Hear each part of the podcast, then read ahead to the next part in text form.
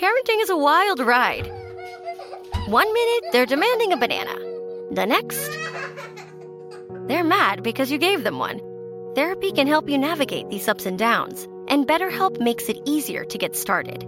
Fill out a brief questionnaire, match with the licensed therapist, and switch therapists anytime for no extra charge.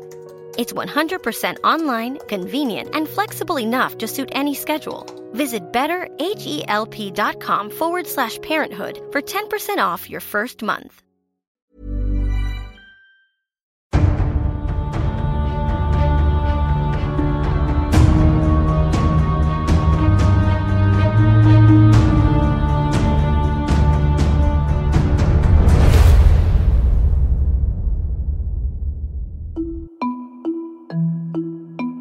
Sunday সাসপেন্সে আজ শুনছেন শীর্ষেন্দু মুখোপাধ্যায়ের লেখা নৃসিংহ রহস্য। গয়েশবাবুর খুনের তদন্তে নেমে গোয়েন্দা বজরাঙ্গ ব্যাপক জেরা শুরু করলেন। জলার মধ্যে ডুবতে থাকা পোল্টুকে বাঁচালো একটা অদ্ভুত মানুষ। তার মুখে একটা সিংহের মুখোশ আঁটা। সে পোল্টুকে জিজ্ঞেস করল, আগের রাতে তার সাথে গয়েশবাবুর দেখা হয়েছিল কিনা? এবং তাকে নিয়ে গেল জলার এক প্রান্তে থাকা একটা চরে। সেখানে পোল্টু মাথায় তীব্র আঘাত পেয়ে জ্ঞান হারালো। তারপর Parenting is a wild ride. One minute, they're demanding a banana. The next, they're mad because you gave them one. Therapy can help you navigate these ups and downs, and BetterHelp makes it easier to get started. Fill out a brief questionnaire, match with the licensed therapist, and switch therapists anytime for no extra charge.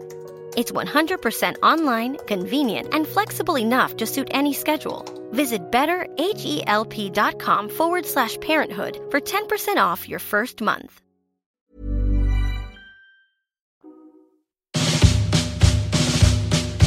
দুপুরে খেতে বসে সুমন্তবাবু বাড়ি মাথায় করলেন ব্যায়াম ব্যায়াম ব্যায়াম ব্যায়াম ছাড়া কোনো পন্থা নাই ব্যায়াম না করে করেই বাঙালি শেষ হয়ে গেল বিকেল থেকে পাঁচশো স্কিপিং শুরু করো, শান্টু। এই যে মঙ্গল, তুমি ব্যায়ামবীর বটে, কিন্তু ফিট নয়।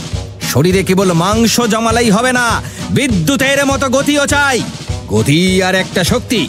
আজ বিকেল থেকে তুমি গতি বৃদ্ধি করার চেষ্টা করবে। কমলা, তোমায় আর তোমার মাকে নিয়েই আমার প্রবলেম তোমরা কপাল গুনে মেয়ে মানুষ, শাস্ত্রে মেয়েদের ব্যায়ামের কথা নেই। কিন্তু শহরে বিপদ দেখা দিয়েছে।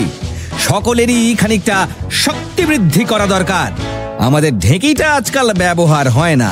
আমার মা ওই ঢেঁকিতে পাড় দিয়ে দিয়ে বুড়ো বয়স পর্যন্ত শুধু বেঁচে আছেন যে তাই নয়, সুস্থও আছেন।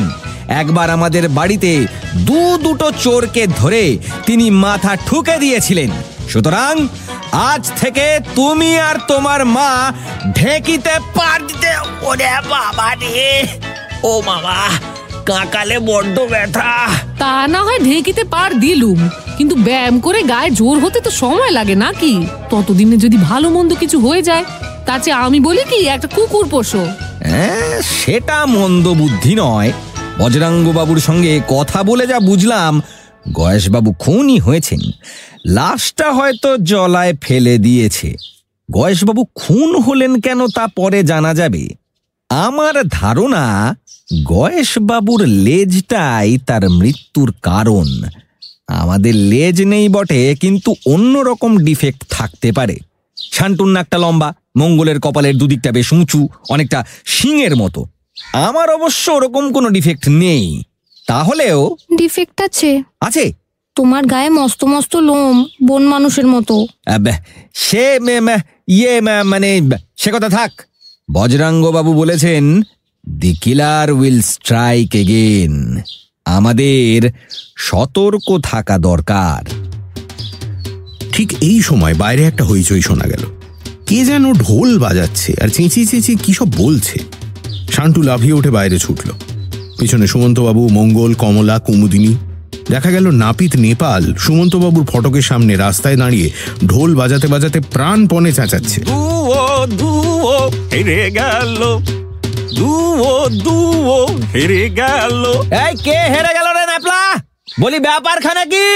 গে এবার আর আমার সঙ্গে পারবেন না। একেবারে কাকের মুখ থেকে খবর নিয়ে এসছি। সকালবেলা খুব জব্দা করেছিলেন আজ হ্যাঁ গয়েশবাবুর খবরটা তখন সকালে আমি গঙ্গা গোবিন্দবাবুকে দিতে যাচ্ছিলাম। আর সেই সময় আপনি এমন হেড়ে গলায় চেঁচিয়ে পাড়া মাথায় করলেন যে একেবারে চুপসে গেলুম। কিন্তু এবার এবার আমি মার দিয়া কেল্লা।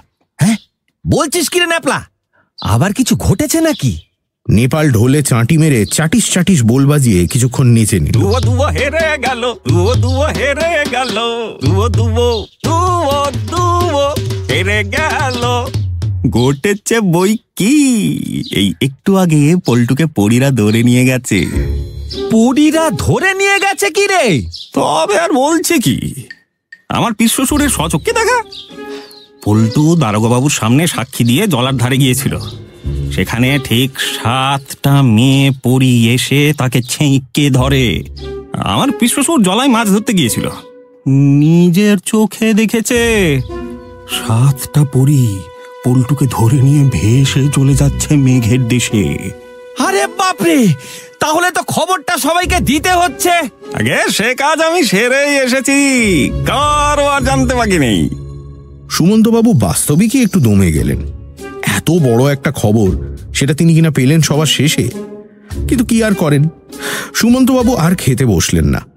গায়ে জামা চড়িয়ে পায়ে এক জোড়া গাম্বুট পরে এবং মাথায় চাষিদের একটা টোকলা চাপিয়ে হাতে লাঠি নিয়ে বেরিয়ে পড়লেন। শান্টু আর মঙ্গল আবার খেতে বসে গিয়েছিল। কুমুদিনী দেবী একটু নিচু গলায় তাদের বললেন ওরে ওই দেখ বাড়ির কর্তার মতিচ্ছন্ন হয়েছে। এই দুপুরে বিকট সাজ করে কোথায় যেন চললেন। তোরাও একটু সঙ্গে যা বাবারা কোথায় কি ঘটিয়ে আসেন বলা যায় না। শান্টু আর মঙ্গল শেষ কয়েকটা গ্রাস গপ গপ করে গিলে উঠে পড়ল। শান্টু তার গুলতি আর মঙ্গল একটা মাছ মারার টেঁটা হাতে নিয়ে সুমন্তবাবুর পেছনে দৌড়তে থাকে। ওদিকে জলার ধারে পৌঁছে খুবই বিরক্ত হলেন সুমন্তবাবু। এমনিতেই জলাটা নির্জন জায়গা। তার উপর ভূত প্রেত আছে বলে সহজে লোকে এদিকটা মাড়ায় না। কিন্তু আজ জলার ধারে রথযাত্রার মতো ভিড়। বোঝা গেল নেপাল ভালো মতোই খবরটা চাউর করেছে। জেলেদের যে কটা নৌকো ছিল সব জলে দাবড়ে বেড়াচ্ছে। বহু লোক হোগলা বনে কোমর সমান জলে নেমে গাছ উপড়ে ফেলছে। কবি সদানন্দ একটু হাসি হাসি মুখ করে সুমন্তবাবুকে বলল, ছেলেটা খুব ডেপো ছিল মশাই। আমার কবিতায় ভুল ধরেছিল। তখনই জানতাম ছোকরা বিপদে পড়বে। কার কথা বলছেন? পল্টু। তবে আর কি আলোকবর্ষ নাকি বছর টচর নয় তা নাই বা হলো। তা বলে মুখের উপর ফস করে ওইভাবে বলে বসবি? আর তোর চেয়ে সায়েন্স জানা লোক কি এখানে কম আছে? এই তো গঙ্গা গোবিন্দ বাবুই রয়েছেন। উনিই তো বললেন আলোর গতি মোটেই সেকেন্ডে এক লক্ষ ছিয়াশি হাজার মাইল নয় বেশ কিছু কম। ওই তো উনি রয়েছেন জিজ্ঞেস করুন। আহা এখন আবার ওসব কথা কেন? সুমন্তবাবু একটু ভ্যাবাচাকা খেয়ে গিয়েছিলেন। আলোকবর্ষ বা আলোর গতির প্রসঙ্গটা ধরতে পারছিলেন না। একটু সামলে নিয়ে কথা ঘোরালেন। পল্টুর ঠিক কি হয়েছে জানেন আপনারা? না কয়েকজন লোকে তাকে জলার দিকে আসতে দেখেছে। তারপর কি ঘটেছে তা অনুমান করা যায় মাত্র। কলকাতার ছেলে সাঁতার জানতো না মনে হয় ডুবেই গেছে। সর্বনাশ আমি আমি জানি। পল্টু এমনি এমনি গায়েব হয়নি। গয়েশবাবু সম্পর্কে সে কিছু গুরুতর কিছু জানতে পেরেছিল। গয়েশবাবুকে যারা খুন বা গুম করেছে, নির্ঘাত তারাই পল্টুকেও খুন বা গুম করেছে। গিয়ে দেখি তো।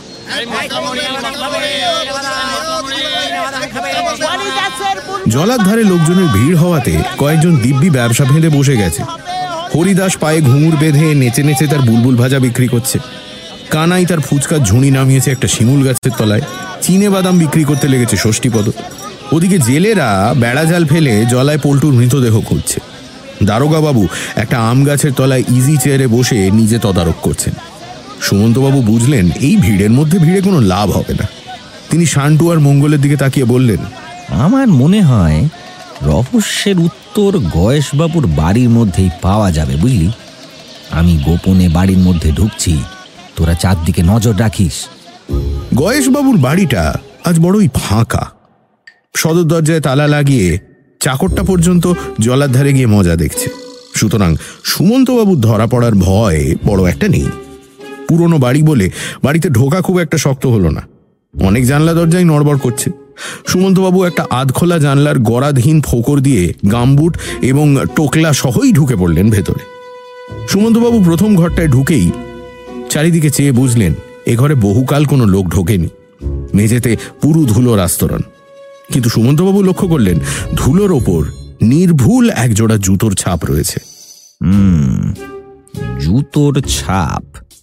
মেঝেতে ধুলোর ওপর এক জোড়া জুতোর ছাপ। রবার সোলের জুতো।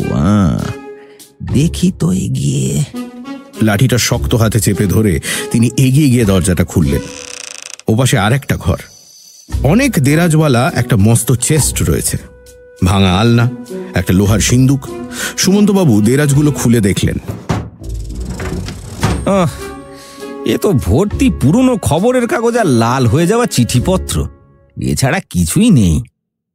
সিন্দুকটা খুলতে পারলেন না তালা লাগানো। পরের ঘরটাতে একটা মস্ত কাঠের বাক্স।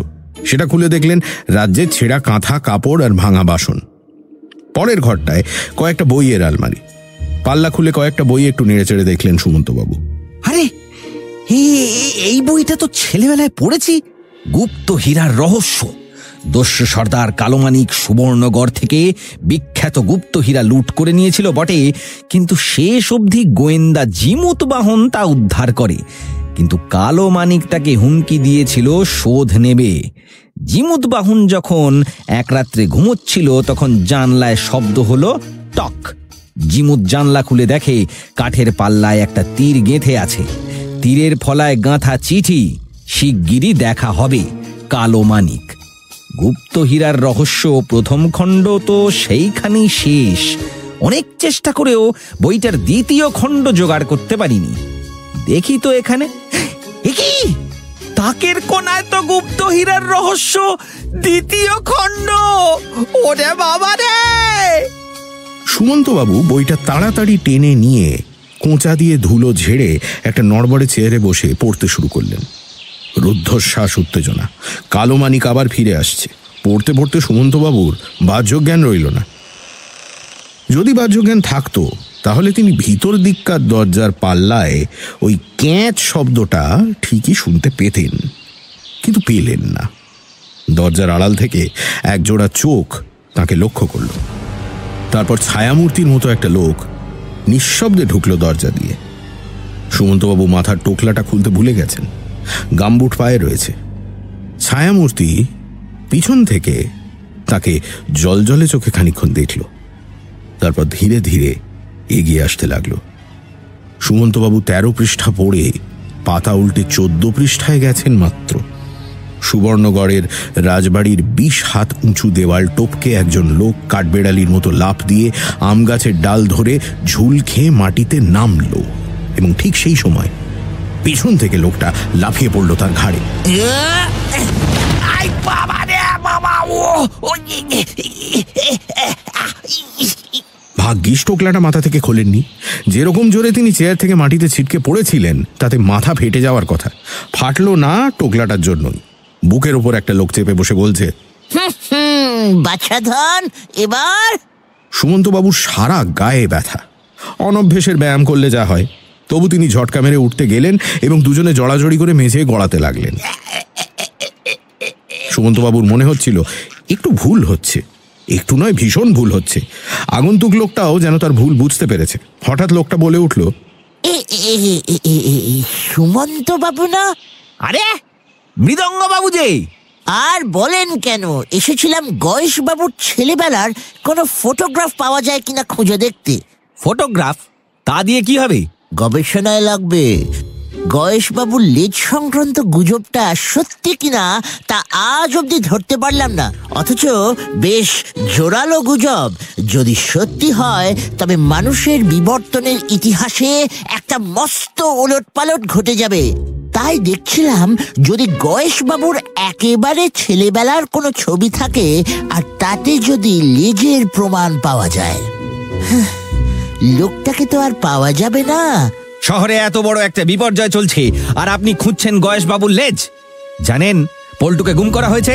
আরে জানি জানি কিন্তু গয়েশবাবুর লেজটাও তো কিছু কম গুরুতর ব্যাপার নয়। তাহলে আমার কাছে শুনুন গয়েশ বাবুর মোটেই লেজ ছিল না। আপনি তা জানলেন কি করে? আমি জানি। সে বললে তো বিজ্ঞান মানবে না। জানলেন কি করে? জানি জানি জানি ব্যাস। কি হচ্ছে এখানে? হ্যাঁ? বলি হচ্ছেটা কি? দুজনেই চেয়ে দেখেন দরজায় বজরাঙ্গবাবু দাঁড়িয়ে। দুই চোখে ভয়াল দৃষ্টি দাঁত কিড়মিড় করছেন। সুমন্তবাবু আর মৃদঙ্গবাবু সঙ্গে সঙ্গেই মিয়ে গিয়ে আমতা আমতা করতে লাগলেন। বজরাঙ্গ অত্যন্ত কটমট করে দুজনের দিকে তাকালেন। অনধিকার প্রবেশের জন্য আপনাদের দুজনকে অ্যারেস্ট করছি। এই কে আছিস? সুমন্তবাবু চোখের পলকে দৌড় দিলেন। খোলা জানলা গোলে এক লাফে বাগানে নেমে ছুটে গিয়ে হোগলা বনে ঢুকে ঝিলের জলে ঝাঁপিয়ে পড়লেন। পড়ার পর খেয়াল হলো তিনি একা নন। মৃদঙ্গবাবুও জলে ঝাঁপ দিয়েছেন। সুমন্তবাবুর পাশাপাশি কোমর জলে দাঁড়িয়ে মৃদঙ্গবাবু। ও সুমন্ত বাবু আমি যে সাঁতার জানি না। আমি জানি। তাতে আমার কি লাভ? আপনার লাভের কথা তো বলিনি বলেছি আমি সাঁতার জানি। আমি ডিফারেন্সিয়াল ক্যালকুলাস জানি। তাতে আমার কি? আপনার কথা তো বলিনি বললাম আমি জানি। আমি কুরমাসন জানি। আমি এভলিউশন থিওরি জানি। আমি হাঁপানির ওষুধ জানি। আ- আমি আমি আমি ব্যাঙের মেটাবলিজম জানি। এই জানাজানির মধ্যে অদূরে একটা বজ্র হুঙ্কার শোনা গেল। সঙ্গে কে যেন হোগলা বনের আড়ালে ঝিলের পার থেকে জলে ঝাঁপ দিয়ে পড়ল। সুমন্তবাবু প্রমাদ গুণে তৎক্ষণাৎ গভীর জলের দিকে ঝাঁপিয়ে পড়ে জোরে সাঁতার দিতে লাগলেন। পেছন থেকে করুণ গলা মৃদঙ্গবাবু। আপনি পুলিশকে ডিফারেন্সিয়াল ক্যালকুলাস আর ব্যাঙের মেটাবলিজম বোঝাতে থাকুন। আমাদের বংশে যে কেউ কখনো পুলিশের হাতে ধরা পড়েনি আমি পড়লে বংশের কলঙ্ক হবে যে। আর আমার বংশেও কেউ ধরা পড়েনি। আপনি ভীষণ স্বার্থপর। আপনিও খুব একটা পরোপকারী নন। হোগলাবন চিরে সিপাইটা এগিয়ে আসছে কিন্তু মৃদঙ্গবাবুর কিছুই করার নেই। তিনি লজ্জায় চোখ বুজে দাঁড়িয়ে রইলেন। পুলিশের হাতে নিজের গ্রেপ্তার হওয়ার ঘটনাটা তিনি সচক্ষে দেখতে পারবেন না। টের পেলেন পুলিশটা এসে তার হাত ধরল। চলো বাবা সেপাই শ্রীঘরে ঘুরিয়ে আনবে চলো। চলুন। গলাটা পুলিশের বলে মনে হলো না। সাবধানে চোখটা একটু খুলে মৃদঙ্গবাবু দেখলেন। দেখেই তিনি ভিড়মি খাবার জোগাড়। গোঁ গোঁ করে একটা শব্দ বেরিয়ে এলো মুখ দিয়ে। আমি আমি আমি। অজ্ঞান হয়ে পড়েই যাচ্ছিলেন। লোকটাই ধরে দাঁড় করিয়ে রাখল তাকে। অবশ্য ঠিক লোক নয় নৃসিংহ অবতার। শরীরটা মানুষের মতো বটে কিন্তু মুখটা সিংহের। আমি কিছু জানি না আমি কিছু জানি না আমাকে ছেড়ে দিন আমাকে ছেড়ে দিন। বাঁচতে চাইলে আমার সঙ্গে চলুন নইলে পুলিশের হাত এড়াতে পারবেন না। আপনার বংশের মুখে কালি পড়বে আপনি আপনি কে? আমি যেই হই সেটা বড় কথা নয়।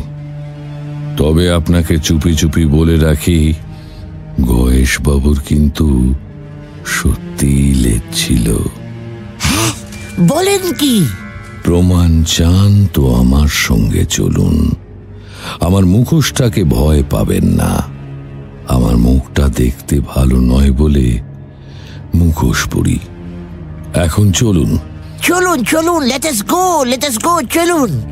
নৃসিংহ অবতার মৃদঙ্গবাবুর হাত ধরে কোমর জল ভেঙে উত্তর দিকে এগোতে লাগল। লোকটা ঘাঁত ঘুঁত জানে দিব্যি লোকজনের চোখের আড়াল দিয়ে পুলিশের নাগাল এড়িয়ে জল ভেঙে একটা নিরিবিলি জায়গায় এনে ডাঙায় তুলল। জায়গাটা মৃদঙ্গবাবু চেনেন। একসময় এখানে নীলকুঠি ছিল। ভাঙা পোড়ো একখানা মস্ত বাড়ি আজও আছে। বিশাল বিশাল বটগাছ ছায়াচ্ছন্ন করে রেখেছে চারধার। পারত পক্ষে লোকে এখানে আসে না। এখানে নাকি ভীষণ বিষাক্ত সাপের আড্ডা। ডাঙায় তুলে লোকটা হঠাৎ হাত বাড়িয়ে দিল। এবার জিনিসটা দিয়ে দিন। হ্যাঁ মানে? ন্যাকামি করবেন না মৃদঙ্গবাবু। গয়েশবাবুর বাড়িতে যে জিনিসটা পেয়েছেন সেটা দিয়ে দিন। কিছু পাইনি তো। লোকটা হঠাৎ জামার ভেতর থেকে একটা পিস্তল বের করল। বেশি কথা বললে খুলি উড়ে যাবে। মৃদঙ্গবাবু জীবনে কখনো বন্দুক পিস্তলের মুখোমুখি হননি। আতঙ্কে তাঁর বাক রোধ হয়ে গেল। গয়েশবাবুর যে লেজ ছিল সে প্রমাণ আমার কাছে আছে। যদি সেটা চান তো জিনিসটা দিয়ে দিন। মৃদঙ্গবাবু হাঁ করে লোকটার দিকে চেয়েছিলেন। হাঁ মুখের মধ্যে একটা মাছি ঢুকে মুখের ভেতরে দিব্যি একটু বেরিয়ে আবার বার হয়ে এলো। কই? দিন? কীরকম জিনিস?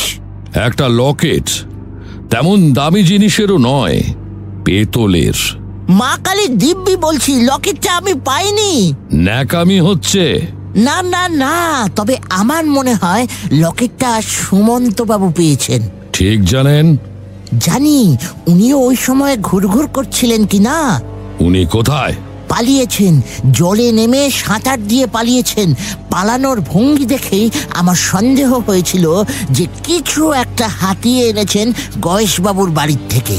আচ্ছা সুমন্ত বাবুর সঙ্গেও মোলাকাত হবে।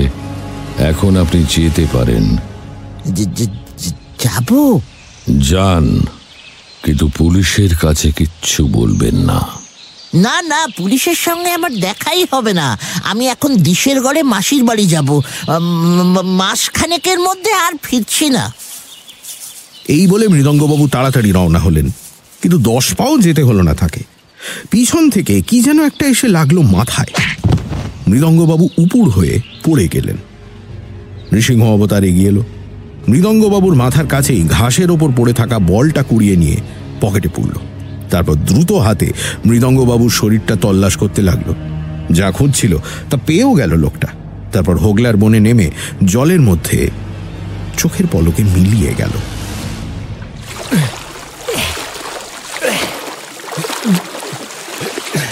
সুমন্তবাবু প্রথমটায় প্রাণপণে সাঁতরে ঝিলের অনেকটা ভেতর দিকে চলে গেলেন। পুলিশের ভয়ে সাঁতারটা একটু তেজের সঙ্গেই কেটেছেন। ফলে বেদম হয়ে হাঁপাতে লাগলেন। সাঁতার জিনিসটা খারাপ নয়, তিনি জানেন।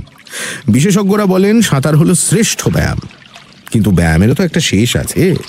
আজ সকালেই সুমন্তবাবু অনেকটা দৌড়েছেন, নোটবোস করেছেন বৈঠকি মেরেছেন। তার উপরে এই সাঁতার তাঁর শরীরের জোরগুলোকে খিল ধরিয়ে দিল। জলও বেজায় ঠান্ডা। ঝিলের মাঝমধ্যিখানে পৌঁছে সুমন্তবাবু একবার পিছু ফিরে দেখে নিলেন। না, নিশ্চিন্তি। অনেকটা দূরে চলে এসেছেন। এত দূর থেকে ঝিলের পাড়টা ধুধু দেখা যায়। কিন্তু লোকজন চেনা যায় না। সুমন্তবাবু সাঁতার থামিয়ে চিত হয়ে ভেসে রইলেন কিছুক্ষণ। মৃদঙ্গবাবুর কি হলো তা বুঝতে পারলেন না। লোকটা বায়োলজির পণ্ডিত সন্দেহ নেই, কিন্তু জীবনে বায়োলজিটাই তো সব নয়। সাঁতার জানলে আজ পুলিশের হাতে ধরা পড়তে হতো না। চোখে প্রখর সূর্যের আলো এসে পড়েছে। সুমন্তবাবু চোখ বুঝলেন। জলে চিত হয়ে ভেসে থাকাও যে খুব সহজ কাজ তা নয়। একটু আধটু হাত পা নাড়তে হয়। কিন্তু সুমন্তবাবুর হাত পা ভীষণ ভারী হয়ে এসেছে।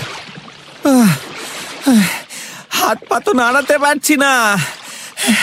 ডাঙাও অনেক দূর।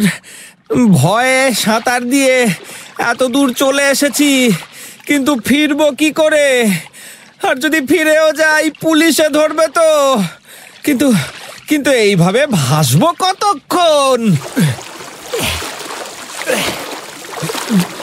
সুমন্তবাবু ধীরে ধীরে ফের সাঁতরাতে লাগলেন। তিনি শুনেছেন জলার মাঝে মাঝে দ্বীপের মতো জায়গা আছে। তার কোনো একটাতে বসে যদি একটু জিরিয়ে নিতে পারেন, তাহলে সন্ধ্যের মুখে ধীরে সুস্থে ফিরে যেতে পারবেন। কপাল ভালো থাকলে একটা জেলে নৌকোও পেয়ে যেতে পারেন। কিন্তু কিছুক্ষণ সাঁতার দেওয়ার পরই সুমন্তবাবুর দম আটকে আসতে লাগল হাত পা লোহার মতো ভারী। শরীরটা আর কিছুতেই ভাসিয়ে রাখতে পারছেন না। দুপুরে ভালো করে খাওয়াও হয়নি। শরীর নিস্তেজ হয়ে আসছে। বাঁচাও বাঁচাও বাঁচাও আমি ডুবে যাচ্ছি। এ কোনো সারা শব্দ নেই তো? এর চেয়ে পুলিশের হাতে ধরা পড়লেই বুঝি বেশি ভালো ছিল। ও ও ও, ও ও ওই মৃদঙ্গ বাবু সাঁতার না শিখেই তো লোকটা বেঁচে গেল। আরে বইটার শব্দ হলো না? ওই তো ও- ওই তো একটা ছোট নৌকো। এইদিকেই আসছে। বাঁচাও! বাঁচাও! আপনাকে বাঁচাতেই তো আশা। হ্যাঁ বটে বটে। সুমন্তবাবু নৌকোর গলুইটা ধরে হাত বাড়ালেন। অমনি একটা বৈঠা এসে খচাত করে বসে গেল বাঁ কাঁধে। ও বাপরে! অত তাড়াহুড়ো করবেন না। আমার তো একটা কথা আছে। মারলেন কেন? আমি যে ডুবে যাচ্ছি। বৈঠাটা ধরে ভেসে থাকুন। ব্যাপারটা তাও মন্দের ভালো। সুমন্তবাবু বৈঠাটা চেপে ধরলেন। কি কথা? গয়েশবাবুর বাড়িতে চোরের মতো ঢুকেছিলেন কেন? সুমন্তবাবু অবাক হয়েও সামলে গেলেন। নৌকোর নিচ থেকে লোকটার মুখ ভালো করে দেখা যাচ্ছে না। সূর্যের আলোটাও চোখে এসে পড়ছে সরাসরি। তবু মনে হলো নৌকোর উপরে যে লোকটা বসে আছে, তার মুখটা মানুষের মুখ নয়। মনে হচ্ছে যেন একটা মানুষের মতো হাত পা বিশিষ্ট সিংহ বসে আছে। সুমন্তবাবু ভয় পেলেন। নির্জন ঝিলের জলে তাকে মেরে ডুবিয়ে দিলেও সাক্ষী কেউ নেই। ঠিক চোরের মতো নয়। চোরের মতো ঢুকেছিলেন মৃদঙ্গ বাবু ও বাবা। উনি কেন ঢুকেছিলেন জানেন? বললেন তো গয়েশ বাবুর লেজ খুঁজতে। লেজ কি পেয়েছেন উনি? হ্যাঁ, তা বলতে পারি না। গয়েশ বাবুর যদি লেজ থেকেও থাকে তবু সেটা তিনি ফেলে যাওয়ার লোক নন। আপনি কেন ঢুকেছিলেন? আমি তো ঠিক ঢুকিনি। পল্টুর খোঁজে লোক জড়ো হয়েছে দেখে আমিও দাঁড়িয়ে গিয়েছিলাম। দেখলাম মৃদঙ্গবাবু চুপি চুপি গয়েশবাবুর বাড়িতে ঢুকছেন। তাই ওকে ফলো করে আমি ঢুকে পড়ি। তারপর একটা ঘরে বসে বই পড়তে থাকি। হঠাৎ আমাকে চোর বলে সন্দেহ করে মৃদঙ্গবাবু আমার উপর লাফিয়ে পড়েন। সিংহের মুখটাকে ভালো করে লক্ষ্য করছিলেন সুমন্তবাবু। তাঁর সন্দেহ হলো ওটা মুখ নয় মুখোশ। তবে খুব নিখুঁত মুখোশ। একেবারে সত্যিকারের সিংহের মুখ বলেই মনে হয়। বৈঠাটা শক্ত করে ধরুন। নৌকায় উঠব না? না ডাঙা অল্প দূরেই। আমি সেখানে আপনাকে ছেড়ে দিয়ে যাব। আমি বাড়ি যাব। খিদে পেয়েছে। খিদে আমারও পেয়েছে। তাতে কি? খিদে পেলে আমি কিন্তু ভীষণ রেগে যাই। তা জান না রাগ তো পুরুষেরই লক্ষণ হ্যাঁ? সুমন্তবাবুর বাস্তবিকই রাগ হচ্ছিল। কোনো ক্রমে নিজেকে সংযত করে রাখলেন। আপনি কে বলুন তো? আমি নৃসিংহ অবতার। সুমন্তবাবু আর কথা বললেন না। তার মনে হলো তিনি আসল অপরাধীর পাল্লায় পড়েছেন। উচ্চবাচ্য করা উচিত হবে না। নৌকোটা তাকে টেনে নিয়ে যাচ্ছিল। একটা বৈঠা তিনি ধরে আছেন আর লোকটা আর একটা বৈঠা মেরে নৌকোটাকে নিপুণভাবে নিয়ে যাচ্ছে। সন্দেহ নেই লোকটা চমৎকার নৌকো পায়। কিছুক্ষণের মধ্যেই আচমকা সুমন্তবাবু পায়ের নিচে জমি পেয়ে গেলেন এবং উঠে দাঁড়ালেন। এবার আসুন তাহলে সামনেই ডাঙা জমি। সুমন্তবাবু দেখলেন জঙ্গলে ছাওয়া একটা পুরনো চর অনেকটা দ্বীপের মতোই তবে জনমনীষী নেই। সুমন্তবাবু কোমর সমান জলে দাঁড়িয়ে দ্বীপটা একটু দেখলেন। বইটা ডগাটা এখনও হাতে ধরা। রাতটা কোনো মতে কাটিয়ে দিন। ভোরবেলা সাঁতার শুরু করলে দুপুরের আগেই পৌঁছে যাবেন বাড়িতে। সুমন্তবাবুর মাথাটা চড়াক করে উঠল রাগে। একে পেটে খিদে তার উপর এসব টিপ্পনি তাঁর সহ্য হওয়ার নয়। তিনি হঠাৎ এক ঝটকায় বইটায় একটা হ্যাঁচকা টান দিয়ে মোচড় মারলেন। তবে রে ব্যায়ামের আশ্চর্য সুফল। লোকটা সেই টানে বেসামাল হয়ে নৌকোর মধ্যেই উপুড় হয়ে পড়ল। সুমন্তবাবু এক লাফে নৌকোয় উঠে লোকটার ঘাড়ে সামিল হয়ে দুটো প্রচণ্ড রদ্দা কষালেন। কিন্তু মুশকিল হলো জলে ভিজে এবং নানা রকম ব্যায়ামের ফলে তার শরীরে আর সেই শক্তি নেই। উপরন্তু নৃসিংহ অতিকায় বলবান লোক। কোনো রকম গাজোয়ারির মধ্যে গেল না শুধু টপ করে উঠে বসল। তার পিঠ থেকে পাকা ফলের মতো খসে হের জলে পড়ে গেলেন সুমন্তবাবু। লোকটা বইটা তুলে নিয়ে এক ঠেলায় নৌকোটাকে গভীর জলে নিয়ে গিয়ে ফেলল। ডাঙায় উঠে পড়ুন সুমন্ত বাবু জলায় কুমির আছে। সুমন্তবাবু দুই লাফে ডাঙায় উঠে কোমরে হাত দিয়ে বেকুবের মতো চেয়ে দেখলেন নৃসিংহ অবতার নৌকো নিয়ে ক্রমে দূর থেকে দূরে মিলিয়ে যাচ্ছে। সুমন্তবাবু এবার চারদিকটা ভালো করে দেখলেন। দ্বীপটায় বড় গাছ নেই বললেই হয়। আগাছাই বেশি। ফলমূল খেয়ে যে খিদে মেটাবেন সে উপায় নেই। ভেজা গায়ে বাতাস লেগে খুব শীত করছিল সুমন্তবাবুর। গরম বালির ওপর বসে শীতটা খানিক সামাল দিলেন। বেলা আর খুব বেশি অবশিষ্ট নেই। জেলে নৌকোর টিকিটিও দেখা যাচ্ছে না। সুতরাং এই দ্বীপেই রাত কাটাতে হবে। দিনের আলো থাকতে থাকতেই দ্বীপটা ঘুরে দেখবেন বলে ক্লান্ত শরীরেও সুমন্তবাবু উঠে পড়লেন। জায়গাটা খুব বড় নয়। জলের ধার ঘেঁষে ঘেঁষে হাঁটতে হাঁটতে লক্ষ্য করে যাচ্ছিলেন তিনি। হঠাৎ আতঙ্কে থমকে দাঁড়ালেন সুমন্তবাবু। সামনে বালির ওপর একটা, দুটো, তিনটে, চারটে কুমির চুপচাপ শুয়ে আছে। ভারী নিরীহ দেখতে, কিন্তু সাক্ষাৎ জম। সুমন্তবাবু দ্রুত পায়ে ঝোপঝাড়ের মধ্যে ঢুকে পড়লেন। বুকটা ধকধক করছে ভয়ে। পায়ে গোটা কয়েক কাঁটা ফুটলো প্যাট প্যাট করে। তবু শব্দ করলেন না। কুমির যদি ধেয়ে আসে? খুব বাঁচা বেঁচেছি। ব্যাটারা টের পায়নি। কিন্তু ঝোপ জঙ্গলগুলো তো খুব বেশি নিরাপদ মনে হচ্ছে না। এই ছোট্ট দ্বীপে বাঘ ভালুক বা হায়না নেকড়ে নেই ঠিকই কিন্তু অন্য জানোয়ারও তো থাকতে পারে। শরীরটাকে শরীরটাকে শক্ত রাখতে হবে। বিপদের কথা ভাবতে ভাবতে আপনা থেকেই সুমন্তবাবু কয়েকটা ডনার বৈঠক দিয়ে ফেললেন। এক এই দুই তিন। কিন্তু ক্লান্ত পরিশ্রান্ত বেদম শরীরের হাড়গুলো সেই অনাবশ্যক ব্যায়ামে মটমট করে উঠল। পেশিগুলো ত্রাহি ত্রাহি ডাক ছাড়তে লাগল। সুমন্তবাবু নিরস্ত হয়ে মাটিতে বসে হাঁপাতে লাগলেন। হঠাৎ তার কাঁধের ওপর একটা গাছের ডগা খুব ধীরে ধীরে নেমে এলো। বাঁ কাঁধে একটা হিম শীতল স্পর্শ পেলেন। চমকে উঠে তাকাতেই তার চক্ষু চড়ক গাছ। সবুজ রঙের একটা সরু সাপ খুব স্নেহের সঙ্গে তার হাত বেয়ে খানিক দূর এসে মুখের দিকে যেন অবাক হয়ে চেয়ে রয়েছে। লাউডগা সাপ বিষাক্ত কিনা তা তিনি ভালো জানেন না। কিন্তু এত কাছে, একেবারে নাকের ডগায় সাপের মুখোমুখি তিনি কখনো হননি। হে এ